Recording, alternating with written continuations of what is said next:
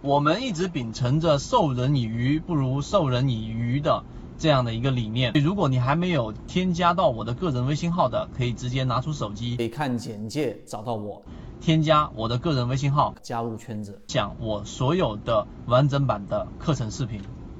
今天我们讲的第一种模型就是双龙战法。怎么叫双龙战法呢？前面我们有完整的去讲过这样的一个视频。双龙战法前期一定是要出现过一个到两个的涨停板，出现一个涨停板的一个平台，那么这种叫做涨停复制。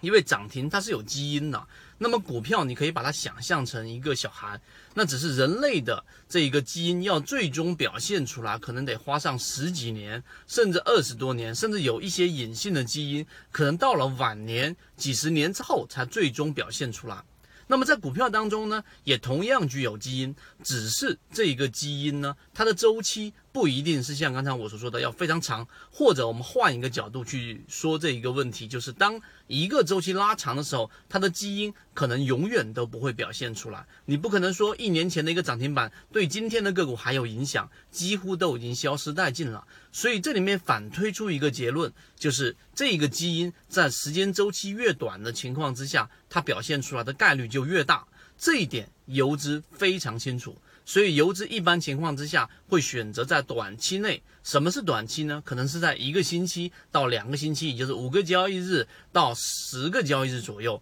甚至于长一些的，可能在二十个交易日左右的一些涨停个股，往往会成为游资狙击的一个对象。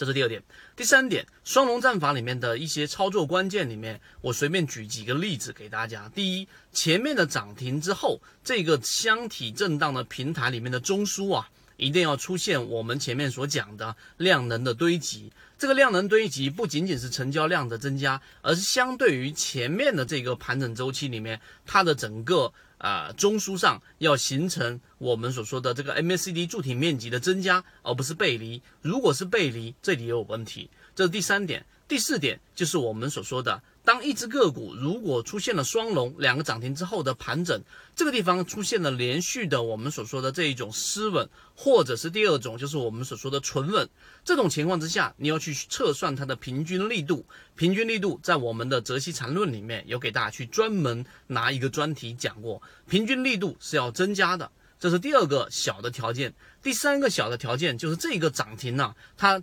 要结合现在的一个热点，有涨停有很多。举个例子，现在突然间来个涨停是服装鞋类的，那么这一种涨停往往是比较弱势，只要它符合，最终它就有概率能够连板。我要让大家在前面的模型搭建好的情况之下，更加靠近起爆点。好，今天我们的分享就这么多，更多完整版的视频可以直接找到我们的呃游资思维笔记的专栏详细学习。好，和你一起终身进化。